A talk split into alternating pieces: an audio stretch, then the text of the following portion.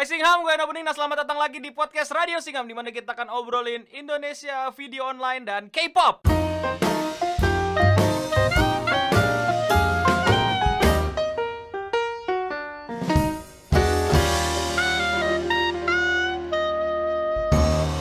Karena hari ini kita eh, menyambut kembali host lucu kita. Jadi kita akan ditemani selama 3 Kok jam. host aja?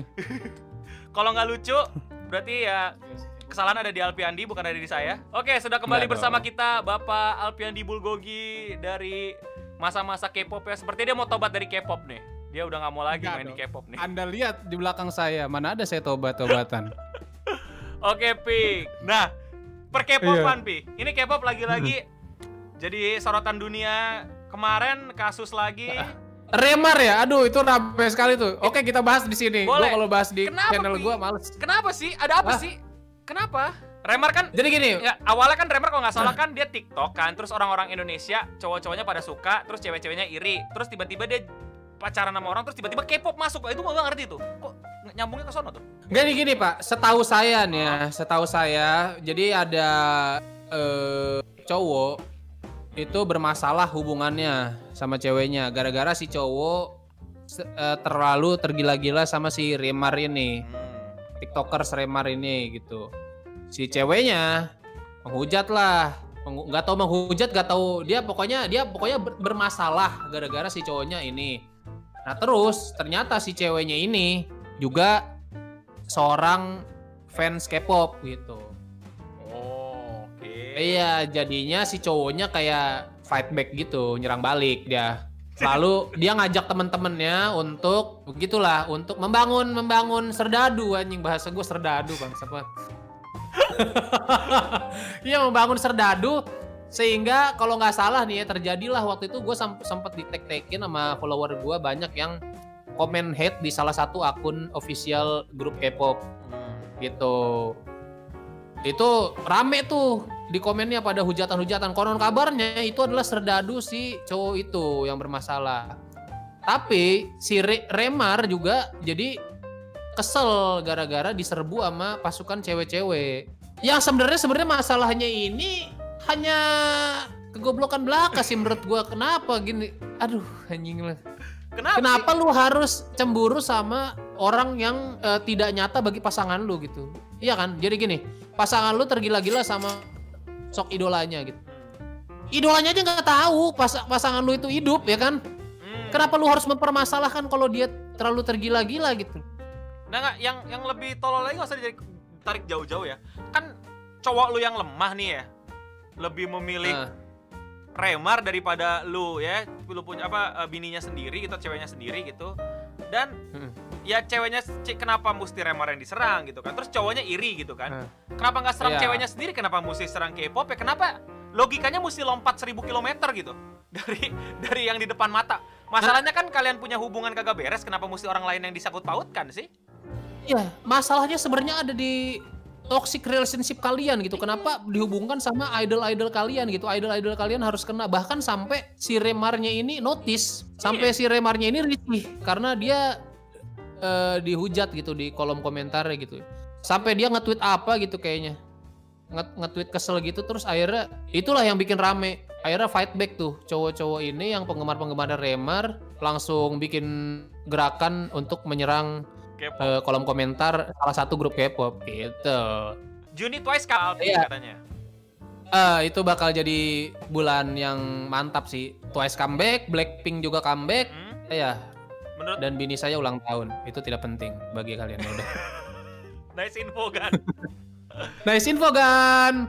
Menurut lo Yo. gimana? Apakah Twice akan niruin formulanya? Kan Twice kemarin udah sampai di tahap yang bad girl ya? Eh, seksi seksi ya. iya yang yang exotic bad girl gitu kan. Nah, abis itu kan biasanya apa Pi kalau abis bad girl Pi?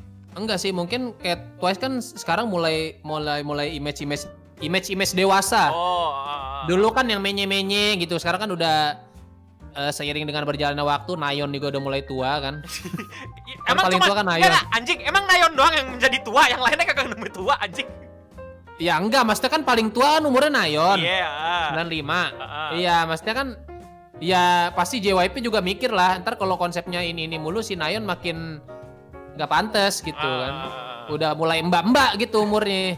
Udah mulai mbak-mbak gitu. Jadi mungkin bisa jadi eh, ini lagi eh, dewasa-dewasa lagi atau seksi konsepnya Hmm. atau dewasa gitu. Gua- Apa ya? gue sempet gue sempet takjub sih ngelihat eh nih ini gue ya gue ngeliatnya makin ke sini makin dibuka emang sih makin dikasih seksi sih maksudnya Iya. kita tuh susah banget buat ngeliatin fan service yang berlebihan dari Twice dari zaman zaman mereka eh, bahkan sampai yang di apa Let's Dance the Night Away aja masih masih sulit gitu untuk dapat tapi makin ke sini kok makin wih di gokil gitu loh makin dibuka ya. Gitu.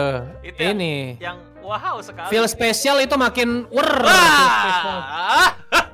Huh. Karena feel spesial. itu bener-bener luar biasa itu di di Bener-bener fansnya juga saya merasa feel spesial. iya saya pun juga gitu saya bener-bener ngeliatnya kayak wow twice gitu loh. Akhirnya gitu masa-masa bad girlnya keluar gitu loh. Masa-masa yang mendewasakan diri kayak eh, apa ya nggak lucu-lucuan lagi gitu. Karena nggak cocokan lucuan sama seksi gitu. Tapi ini sekarang seksi Iya. tuh rentan dengan bad girl gitu. Tapi menurut gua sih itu udah udah puncaknya Twice sih.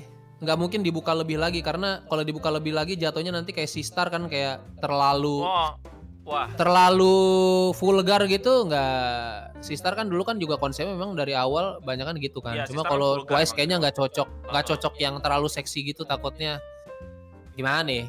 ya bisa bisa bisa backfire sih jadi kayak udah maksimal banget sampai dikasih yang nggak lebih seksi daripada itu orang Iya Akan, mungkin uh-uh. mungkin image selanjutnya elegan kali ya kayak dewasa dewasa gitu entah image-nya wanita karir bisa jadi pak. ih betul betul iya, tidak iya, iya, kemungkinan memang saya akui Uh-uh. itu saya akui betul betul nggak boleh itu kita eh, berpikiran tidak mungkin kan bisa saja gitu siapa tahu emang mau nge-track pasaran yang emang first jobber gitu kan Hmm, iya iya.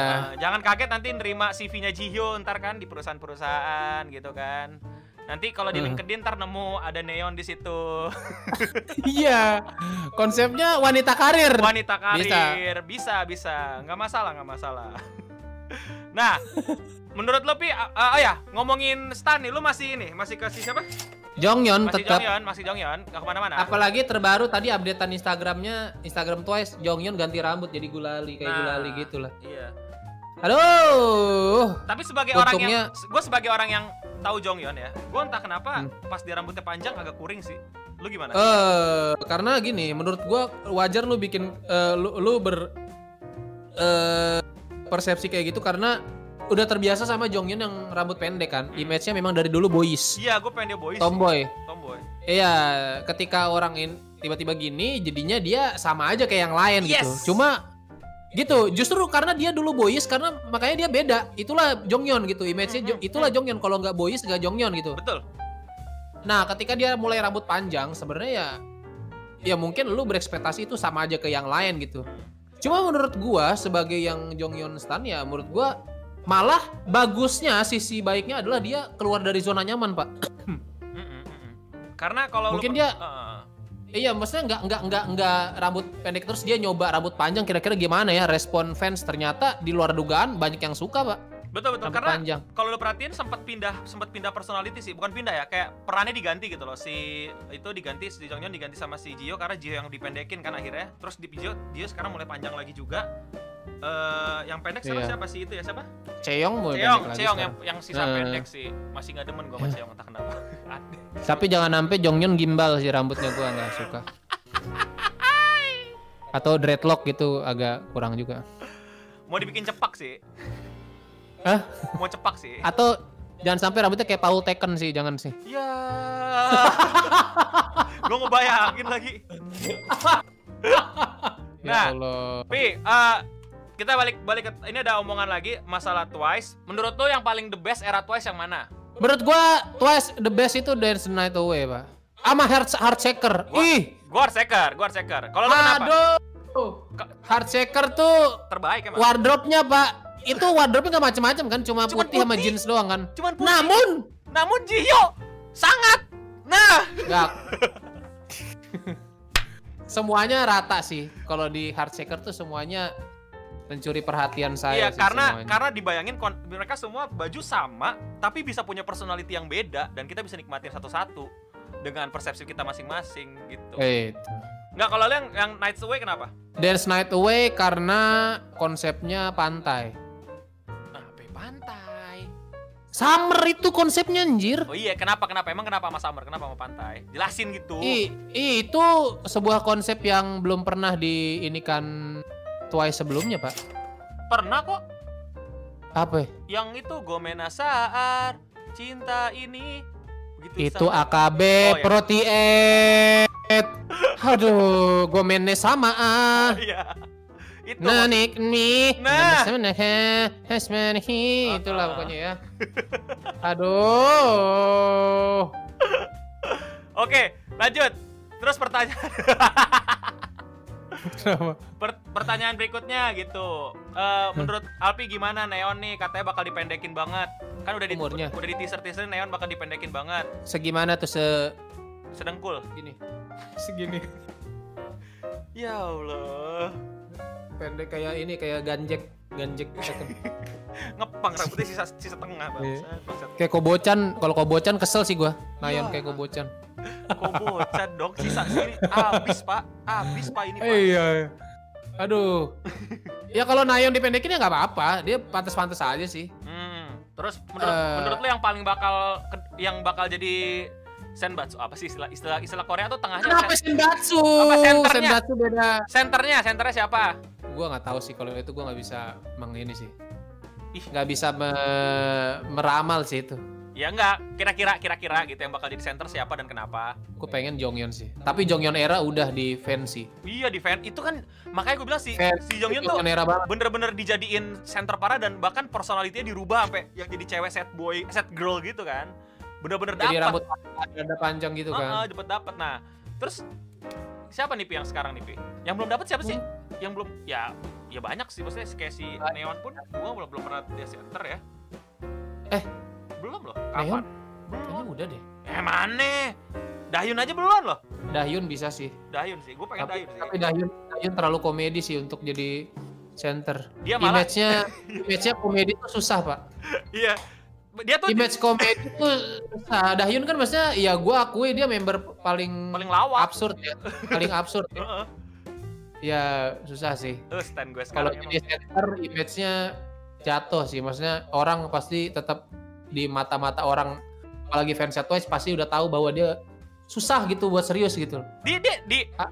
di apa Eh, lu nonton Knowing Bro gak? Enggak enggak belum. JYP dibentak anjing. oh sama iya iya oh yang itu ya nonton gue yang JYP JYP dibentak. Aja dibentak. bos tertinggi loh. Bos tertinggi Bos- dibentak. CEO, CEO agency di mana dia bernaung dibentak sama Dahyun. Buset. Dahyun doang anjing yang berani kayak gitu. itu pas malam itu keluar ya semua feed Instagram gue isinya eh, itu apa sih Dahyun ngebentak JYP anjing. JYP, aduh. gila gila tapi di apa yang terakhir tuh kita punya eh, bukan fancy apa? Eh, yang sekarang. Oh you make me feel special. Si Dahyun tuh agak dibikin lebih serius daripada biasanya pak kalau lo perhatiin kan? Itu pun masih gagal di mata gue pak. Masih kelihatan komedinya.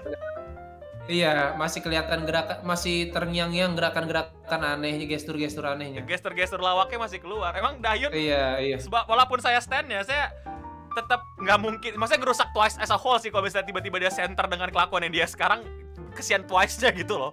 Dia terlalu Iya, iya. terlalu komik mukanya gitu. Dan sifat-sifat dia yang kita suka. lihat gitu udah nggak beres sih untuk dia jadi apa?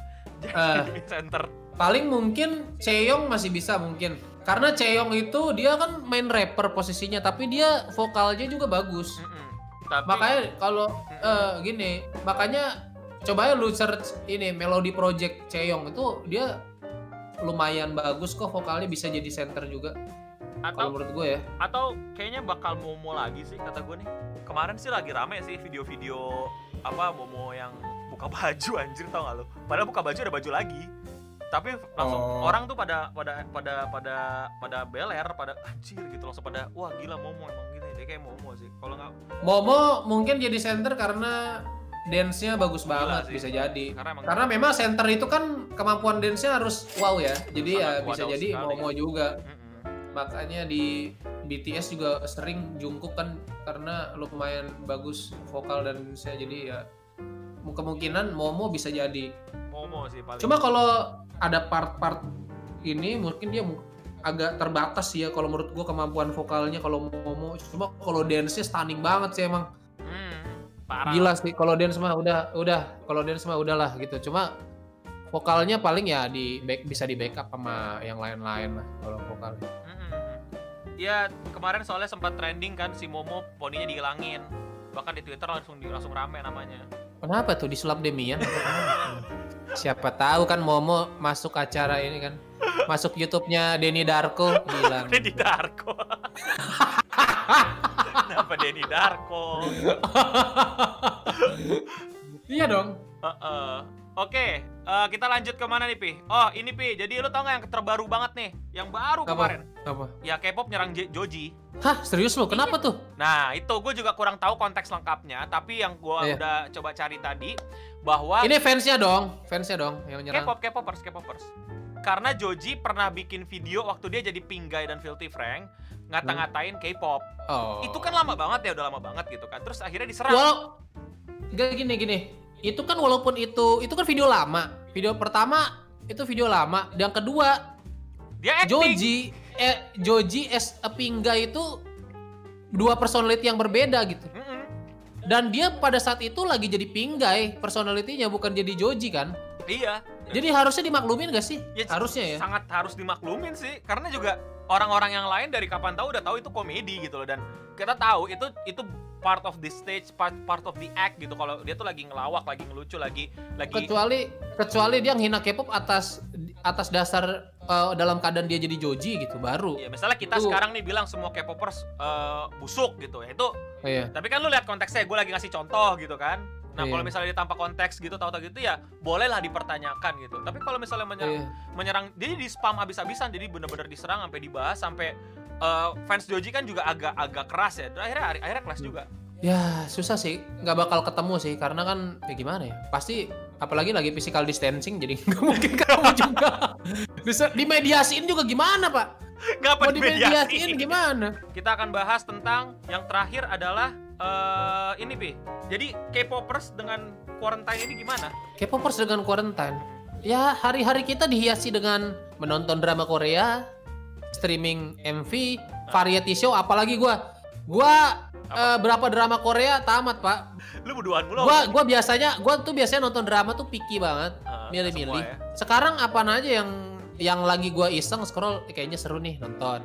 Biasanya gua nggak kayaknya seru dia tapi belum tentu gua tonton gitu. Gua tunggu rekomendasi dulu, gua nanya-nanya dulu sama orang. Ini enggak, apa aja dah ya? ada apa aja dah.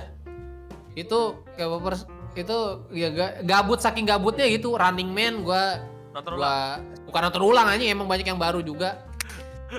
Running Man gua gua sengaja kan kemarin-kemarin gua tinggal berapa berapa puluh episode 10 apa 12 tuh. Hmm. Udah tamat lagi. Kalau yang ini lu Saking ngikutin apa eh, yang JYP muter-muter itu yang apa yang audisi-audisi cewek-cewek? Nizi, Ah. ini Nizi Project pak, itu harus nonton sih lo. Itu gue nonton. Easy Project. Soalnya ada yang ada yang lucu gue ikutin. Lu pasti tahu yang gue maksud. Ah banyak pak yang lucu. Enggak, yang lu tahu itu yang paling beda dari antara yang lain. Siapa? Yang bule lah, siapa lagi?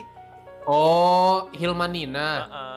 Kalau enggak mah. Nama Nina, Nilna Hilman ada Hilman Hilmannya gue kira orang Indonesia kan awal. Ternyata Hilman marga Amerika bang. Ternyata Hilman warga Amerika. Emang warga, warga Amerika ada Hilman? Oke. Ini Pi, prediksi K-pop untuk Gen 4 yang berbeda dari Gen 3 apa Pi? Ini kan udah Gen 4 Ah, nih. harus lebih beda lagi sih karena sudah banyak konsep yang Mirip. eh, di mirip-mirip Iya, banyak banget ah, mirip. di recycle yang ngomongnya terinspirasi tapi jadinya kayak terkesan mirip gitu. Atau kita udah bosan aja gitu ya, lingkaran-lingkaran ah. aja. Bikin konsep-konsep kalau mau eh, yang belum pernah dibikin sama Sunbenim Sunbenimnya istilahnya, Iya. senior seniornya. Contohnya Karena gini, makin ah contoh yang belum dibikin apa? Seperti contohnya apa? konsep alam baka gitu misalnya. Ngapain? Iya mereka photoshoot ala alam baka gitu. Ada satu membernya yang Yang udah arwah nanya gitu. iya udah arwah terus ada gitu kayak gitu, kan. si goblok. ya kan ya maksudnya se maksud gua lu tau lah yang mas gua maksud gitu maksudnya kita harus bikin konsep pak eh, yang beda sama orang Panji Pragiwaksono pernah bilang sedikit lebih beda lebih baik daripada sedikit lebih baik. Ketika orang itu sama aja sama orang lain, bagaimana orang bisa notice lu ada gitu? Karena makin sekarang tuh eh, persaingan di dunia industri K-pop tuh makin susah, apalagi kalau lu masih untung kalau lu eh, debut dari agensi gede kayak SM, JYP, eh, YG, Big Hit eh, dan sebagainya, Pledis dan sebagainya gitu. Itu eh, mungkin akan lebih sedikit gampang jalan lu untuk terkenal dan sukses. Tapi ketika lu debut di agensi yang out of nowhere yang gedungnya cuman ruko gitu yang lebih gede itu ya Rukop, apa rukop tuh kalau itu masih mending. Anjing ini le- lebih gede. Pokoknya rukonya lebih gede. Jahat banget siapa gedean daripada studio lu. yang kalau trainee-nya mau latihan harus naik sepeda karena kalau naik motor nggak ada parkiran ya kayak gitu gitu lah pokoknya. Ya mungkin kan ada aja agensi Ada kecil aja, kan ada aja, bikin. ada aja. Ya gitu. Itu makin susah untuk jalannya untuk terkenal. Gimana caranya lu mau terkenal di eh, industri K-pop? Cari walaupun konsepnya aneh seaneh mungkin tapi minimal orang bisa notice lu. Itu aja. Hmm. awareness kan sebenarnya yang penting kayak kita punya produk baru nggak usah di K-pop. Kita bikin produk deh. Gimana caranya orang bisa tahu ada produk kita gitu? Ya lu jadi beda. Lu bikin yang ah, bikin orang notice gitu. Atau lu ada saran nggak gimana kalau misalnya bikin K-pop konsepnya Melayu gimana? ih itu dia yang belum ada. Ah kan, belum ada nih soalnya yang bisa eh, menghadang apa K-pop yang ke Indonesia Eh. Indonesiaan. Yang ada K-pop tapi K-pop beneran, jadi Indonesia tapi K-pop banget. Belum ada K-pop yang Indonesia banget, gitu. ah itu betul itu betul Itu yang belum Eh, ada. Jadi, tapi lagu K-pop yang kayak dangdut koplo Indonesia ada udah ada. Co- coba lu search Saturday Night Crayon Pop coba lu cari itu koplo koplo banget tuh koplo Indonesia banget tuh Krayan ini ini anak kecil pi. Kagak, itu dulu dulu ada girl bandnya sekarang udah udah nggak tahu ke mana udah nggak terkenal. Ya gitu, konsisten memang di dunia industri K-pop juga susah pak. Anjing tujuh Sempet terkenal banget. Tujuh tahun yang lalu. Ya iya, gue juga nggak tahu kabarnya member-membernya sekarang ke mana. Denger-denger ada yang Iya mungkin. Udah ada yang jadi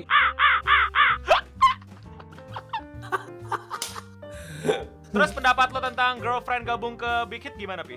Eh, Gfriend, Gfriend kan gabung ke Big Hit. Tadinya source musik. Ya memang gue udah udah udah memprediksi itu karena Kenapa? Pertama, hintnya aja, Gfriend itu gedungnya Source Music itu pakai gedung lamanya Big Hit. Jadi gini, Big Hit, BT yang mana eh, agensinya BTS, itu mereka pindah dari gedung lama ke gedung baru yang lebih gede. Nah, gedung lamanya dipakai Source Music yang di mana itu agensinya Gfriend. Itu itu tahun 2017 atau 2018 gitu pas gua ke Korea, gua ke sana ngunjungin gedung Big Hit yang lama dan ternyata gua tahu dari follower gue itu bukan lagi gedungnya Big Hit tapi gedungnya Gfriend atau Source Music. Ke- Nah, tapi kan itu bisa itu udah jadi hint. Kita kan bisa aja kebetulan ada gedung kosong terus diisi. Dan memang itu udah jadi hint bahwa ya kemungkinan akan dibeli sih sama si Big Hit akan diakuisisi dan memang dulunya trainee eh, si Gfriend waktu masih trainee itu barengan sama beberapa, beberapa member BTS waktu masih jadi trainee Oh, masa trainee-nya barengan bareng. Tapi nggak pernah di Iya. pernah dipublikin gitu ya kalau mereka kayak apa istilahnya punya punya punya manajemen trainee yang bareng. Belum pernah. eh itu sih nggak sampai sedetail itu sih gila kalau di trainee kan di dunia K-pop kan trainee kan semua dirahasiain Iya, pas sampai mereka bersiap debut Tahu-tahu aja dia aja. Hmm. Iya, tau-tau udah matang aja gitu. Mm-mm. Paling yang show entertainment entertainment itu yang kayak 16 atau apa yang Iya, itu baru tuh. itu yang dibikin variety-variety survival survival gitu dulu itu ajang promosi menjelang debut juga sih biasanya. Bahkan sebenarnya pas survival itu dibuat, mungkin si CEO-nya udah megang. Bukan gak mungkin JYP pada saat 16 dibuat udah megang line up Twice yang sebenarnya. Iya, udah Bukan nggak mungkin. Kepala dia udah ini ini ini ini ini gitu. Cuman mungkin ya Iya. ada perubahan satu dua biji kok. Karena kan dulu kan 16 pemenangnya bukan yang sekarang. Kalau kalian tahu, 16 tuh beda pemenangnya sama yang sekarang. Cui apa ya? Oh iya. Cui itu sempat udah nggak menang kalau nggak salah, tapi masuk lagi. Gue lupa siapa gitu. Ada dua. Si Neti udah debut loh, Neti 16. Oh, sendiri dia sekarang. Iya, solo. Oh, yang megang Tapi itu agak aneh sih karena Neti kan eh, foreigner ya. Iya, iya, Cina kan ya? Kalau nggak salah Thailand apa Thailand apa Cina apa mana atau gitu. Cina kalau nggak salah. Nah, itu dia berkarir di dunia K-pop solo gitu kayak Solo, yang yang megang siapa? Manajemennya? Eh, gua lupa manajemennya. Oh. Gak mungkin Star JYP Music dong. Enggak, kan dia udah keluar dari JYP. Dia ikut Idol School kan. Dia ikut Idol School yang di mana itu persyaratannya tidak boleh berada under agency di mana pun. Setelah itu dia gagal juga di situ. 16 gagal, Idol School gagal. akhirnya ada juga agensi yang mau menaungi gue lupa Stone Music apa apa gitu Oh. eh ya udah akhirnya dia sekarang debut solo. Nah itu yang gua khawatirnya dia rentan akan di eh, kadang-kadang soalnya netizen Korea tuh ada isu-isu rasisme gitu kayak Lisa kan pernah juga di Iya. Lisa parah sih. Itu gue pernah baca tuh karena gue pengen bikin video tapi gak jadi males. Tapi gue pernah ngeliat Iya. Nah ini juga apalagi dia foreigner gitu solo nggak ada penguatnya Gak ada backingannya. mini nggak ada backingannya gitu Sendirian lagi, gokil. sendirian Hi, jarang ada yang debut sendirian foreigner sukses gitu di K-pop. Contoh aja kayak Momo. Momo walaupun sejago itu dance ya kalau misalnya bukan Twice dia nggak bisa, men. Kan ada orang Indonesia itu.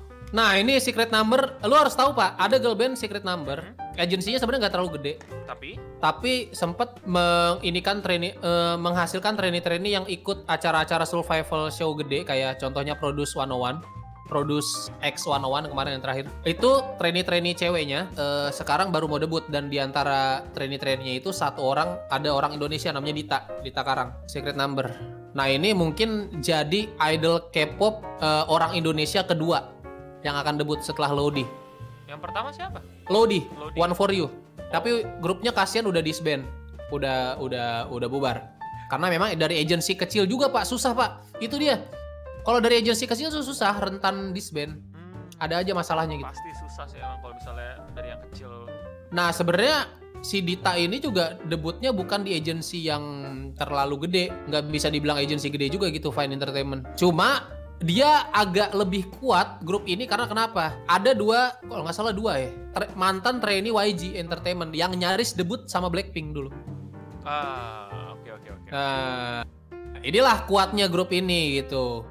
Sekarang Tambah lagi, tambah lagi bisa narik masa Indonesia dengan salah satu membernya yang orang Indonesia.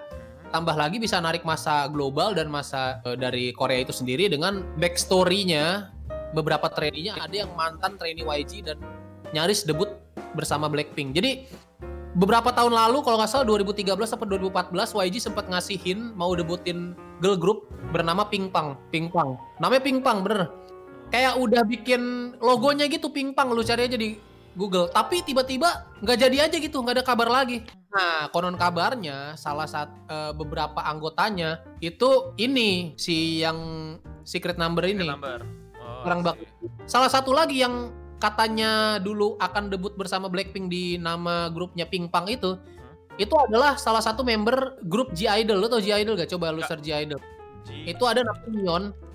Itu dulu mantan mantan agensi eh, mantan YG juga, YG Entertainment. Nah, dia harusnya debut bareng Blackpink juga. Mion. Cari Mion G Idol. Nah, itu dia harusnya debut bareng Blackpink juga, cuma keluar. Kalau dia dulu katanya sih skandal pacaran, cuma nggak terlalu rame. Nah, formasi awal Blackpink atau Pingpang ini itu udah pada nyebar beberapa. Salah satu eh, beberapanya itu ya ini. Ah, Contohnya yang di Secret Number ini, Jinny Park. gila panjang banget nih segala macam lah, segala Iya. Wah, udah tua ya tapi ya. Iya, si Jinny tuh udah Jinny Park tuh udah nggak muda lagi sih hitungannya. The secret number ini tuh udah udah di kelas A apa masih CD gitu? Apa nih agensinya atau kalau menurut gua kalau secara kualitas harusnya B sih. Masih B tapi Eh, ya. karena si trainee-trainee-nya mantan trainee-nya YG itu udah berpengalaman banget, udah lama banget.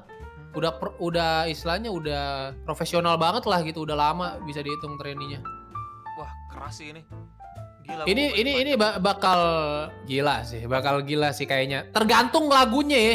Kalau lagunya flop anjing, udah kelar tuh. Ini ada ini, udah udah kelar bakal debut atau apa gitu? Udah teaser teaser, udah udah udah bakal debut, cuma gue lupa tanggalnya udah dikasih tahu apa belum Jadi ya? tinggal nunggu lagu dari secret number ya. Iya, tinggal nunggu lagunya aja nih. Mudah-mudahan lagunya nggak flop, mudah-mudahan. Mudah-mudahan. Kalau lagunya flop, udah kelar, susah naiknya. Aduh, agak berat. Berat. Karena lagu lagu debut itu menentukan, Pak. Betul, betul. Kecuali ini ini ini pendapat pribadi subjektif bisa aja ada orang yang gak setuju tapi menurut gua kenapa lagu debut itu sangat menentukan apalagi bukan di agensi gede karena Yes. itu kan dia Ah. agensi gede ketika agensi lu agensi-agensi big three atau big four atau big five sejelek apa pun seaneh apa pun lagu lu paling tidak orang itu akan menunggu akan menunggu yang comeback selanjutnya gimana nih penasaran penasaran gitu apakah akan bagus dari comeback sebelumnya tapi ketika dari agensi kecil, agensi yang nggak terlalu gede, menurut gua pribadi itu ketika lagu debutnya udah wadaw, itu akan susah, akan lebih ber- ber- berkali-kali lipat lebih struggle dari ini gitu untuk naiknya di comeback selanjutnya karena ya itu. Oh udah keluar Udah. Pi. 19 Mei nanti. Oh 19 Mei ya? Dikit lagi. Seminggu lagi. Dikit lagi. Seminggu lagi. Seminggu lah. 6 6 hari lagi lah, 6 hari lagi bukan kurang dari seminggu. Hmm, gitu. hmm. Berarti em, tapi gue setuju sih emang di industri mana pun kalau lu masih kecil Iya. dan lu apa take off-nya aja udah ngaco. Wah. Udah sih Ah, itu buang-buang Nah. duit, buang-buang waktu, buang-buang momen. Iya iya iya. Dan konsepnya juga ini kan ini grup yang walaupun yang gue bilang beberapa trainee-nya udah profesional banget, ada beberapa mantan trainee YG. Konsep juga selain lagu itu ngaruh banget pak menurut gue. Iya, brand, Karena brandnya mau apa lu?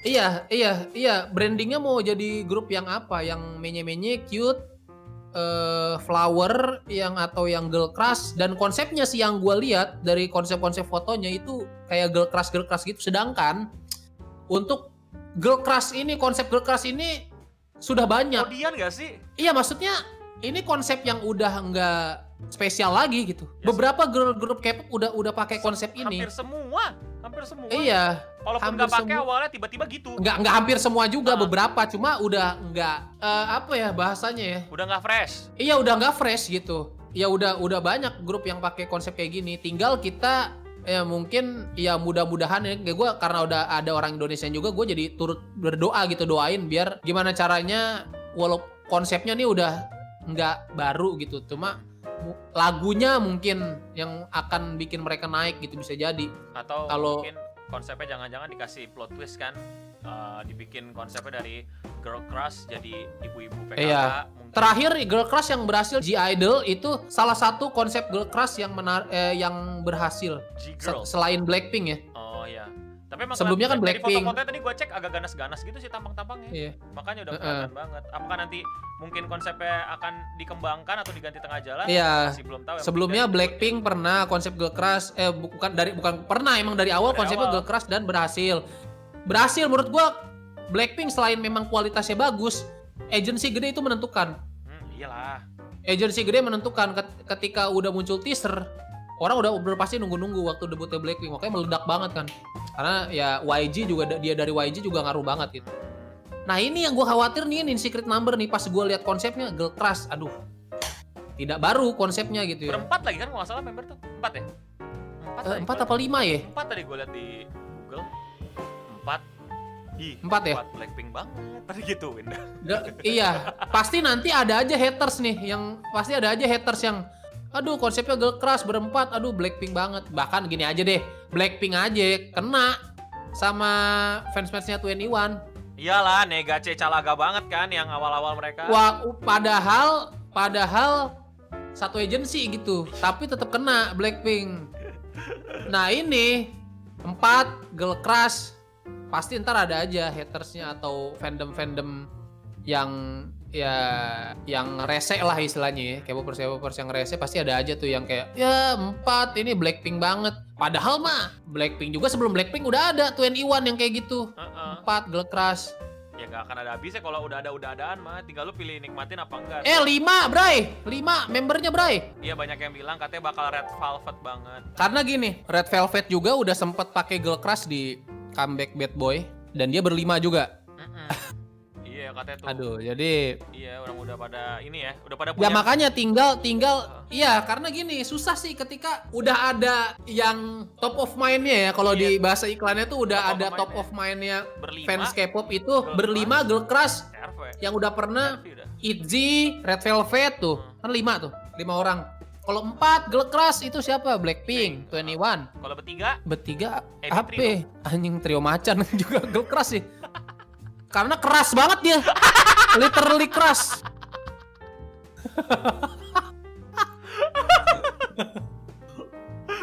Iya, top of Iya. mind-nya susah banget diganti apalagi mereka belum turun.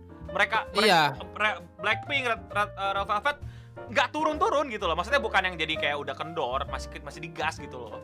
Susah. Iya. Nah, udah makanya mereka mereka paham kan ini pasti ya manajemen paham lah gimana cara ngedongkraknya tapi bisa juga failed nih. Ya, tapi gua menurut gue juga balik ke lagu sih. Mau konsepnya sebagus apa pun, lagu pertamanya hede. Udah. Iya pak, lagu kita paling mesti berdoa juga mudah-mudahan ada satu lah idol K-pop dari Indonesia yang sukses Nah. karena yang sebelumnya kan si Lodi itu kasihan ya agensi kecil lagunya juga menurut gua yang enak cuma satu yang kena di gua Jadi kayak kurang gitulah. Udah gitu juga gue sempet kan gue akrab lumayan nih sama si Lodi tuh. Dia sempat curhat juga agensinya ngetritnya kayak kurang bagus gitulah istilahnya. kurang responsif lah sama, sama situasi di luar ya. Bukan kurang responsif, ya kurang bagus tuh ya macem-macem lah ya. Banyak, Maksudnya gue juga nggak terlalu dikasih tahu detail sama dia cuma ya, ya gimana ya sulit kurang aja gitulah. sulit Mm-mm. Sulit lah, wadaw lah nge- nge-treat idolnya ya Laudi itu yang kedua Gitulah. orang Indonesia ya di K-pop pertama. bukan yang pertama Tiffany. Kan kata orang Padang Tiffany kan? Gimana Tiffany? SNSD orang Padang gimana ceritanya? itu itu konspirasi dulu. Ah lu gimana? Lu gak ngikutin dulu ya? Tiffany kan mukanya Indonesia banget kalau perhatiin ya kan? Kagak. dulu dulu itu tuh di di, dibeca- di bukan dibicarain dibikin sama orang dibikin. Tiffany itu orang Indonesia men. Orang Padang. Makanan kesukaannya aja waktu diwawancara rendang. Itu gue inget banget. Tiffany tuh dulu dibecandainnya orang orang orang Indonesia yang ikut Ah, karena gini, gua tuh mungkin ya, mungkin dulu gue eh, suka K-pop tapi gua nggak pernah ngerubung nimbrung sama yang sesama K-popers juga gitu. Gua Heeh. K-popers, tapi gua kayak di rumah aja gitu. Kayak streaming. gua nggak pernah ngikutin gua berita-berita dating juga gua dulu nggak karena gini, kita gua tuh hidup di zaman K-pop yang kalau kita mau tahu info-info berita-berita K-pop itu kayak cuman bisa ke warnet terus beli majalah majalah tabloid tabloid tabloid yang ada edisi khusus K-pop. Jadi untuk berita-berita kayak dating berita-berita apa gitu gue ngikutinnya dari mana gitu. Nah, jadi gue tuh sebagai fans K-pop dulu awal-awal kayak 2009 2010 gitu gue cuman gue cuma nonton variety.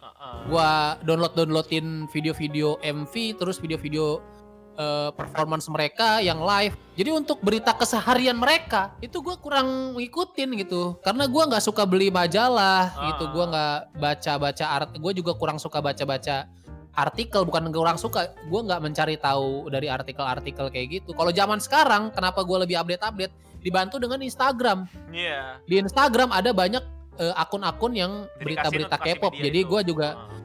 Semakin update lagi sama dunia-dunia perkepopan gitu. Kalau dulu kan belum ada kayak gini-ginian. Jadi susah juga, Pak. Oke, Hmm. sudah ngobrol-ngobrol sama kalian. eh, itu ya Alpi ya. Apa pi pesan-pesan lu pi buat para pendengar setia Radio Singham yang menunggu kelucuan Anda nih dan update K-pop dari Anda. Ini kan lagi physical distancing. Heeh, jangan Apalagi megang-megang lu K-popers apa gimana gitu.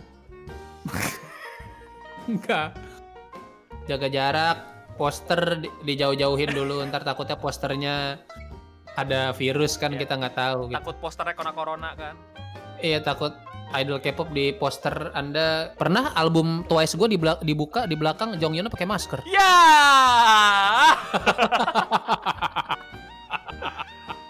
Karena lagi corona. Iya. Oke, Iya. itu dia Alpiandi. yang mungkin Alpiandi nggak bisa bahas di channelnya ya, yang teori-teori gini yang keras. Kalau kayak gini-gini gue mending di channel Eno dah. Iya, yang keras-keras. Oke, eh, teman-teman terima kasih yang udah menonton. Eh, jangan lupa subscribe Alpiandi dan follow Instagramnya karena Alpiandi nggak ke mana-mana pasti dia gabut dan dia bakal sering nge-spam di, di Instagramnya. Jangan lupa update eh, pantengin IG story saya karena besok kucing kebiri. Lah, lu kucing kebirinya lo live. Enggak sih di IG storyin doang paling. Tapi tidak yang pas lagi disturbing disturbingnya Oh iya. gambarnya. Nanti eh, teman-teman juga bisa bantu doa buat kucingnya biar bisa eh, sukses ya eh, operasi kebirinya. Terus gue juga bingung nih kucing gue dikebiri kan bijinya nggak ada nanti Hmm. bijinya gue apain ya? gue sumbangin apa ke Nggak mau lu coba tanam. kalau ditanam numbuh apa numbuh kucing lagi baru gue mau dah. Masa biji ditanam apa gitu? Hari-hari biji lu? Oke semuanya thank you udah ngikutin Radio Singham. Sampai ketemu lagi di episode berikutnya. Dan untuk kita semua stay clean and sound. Dadah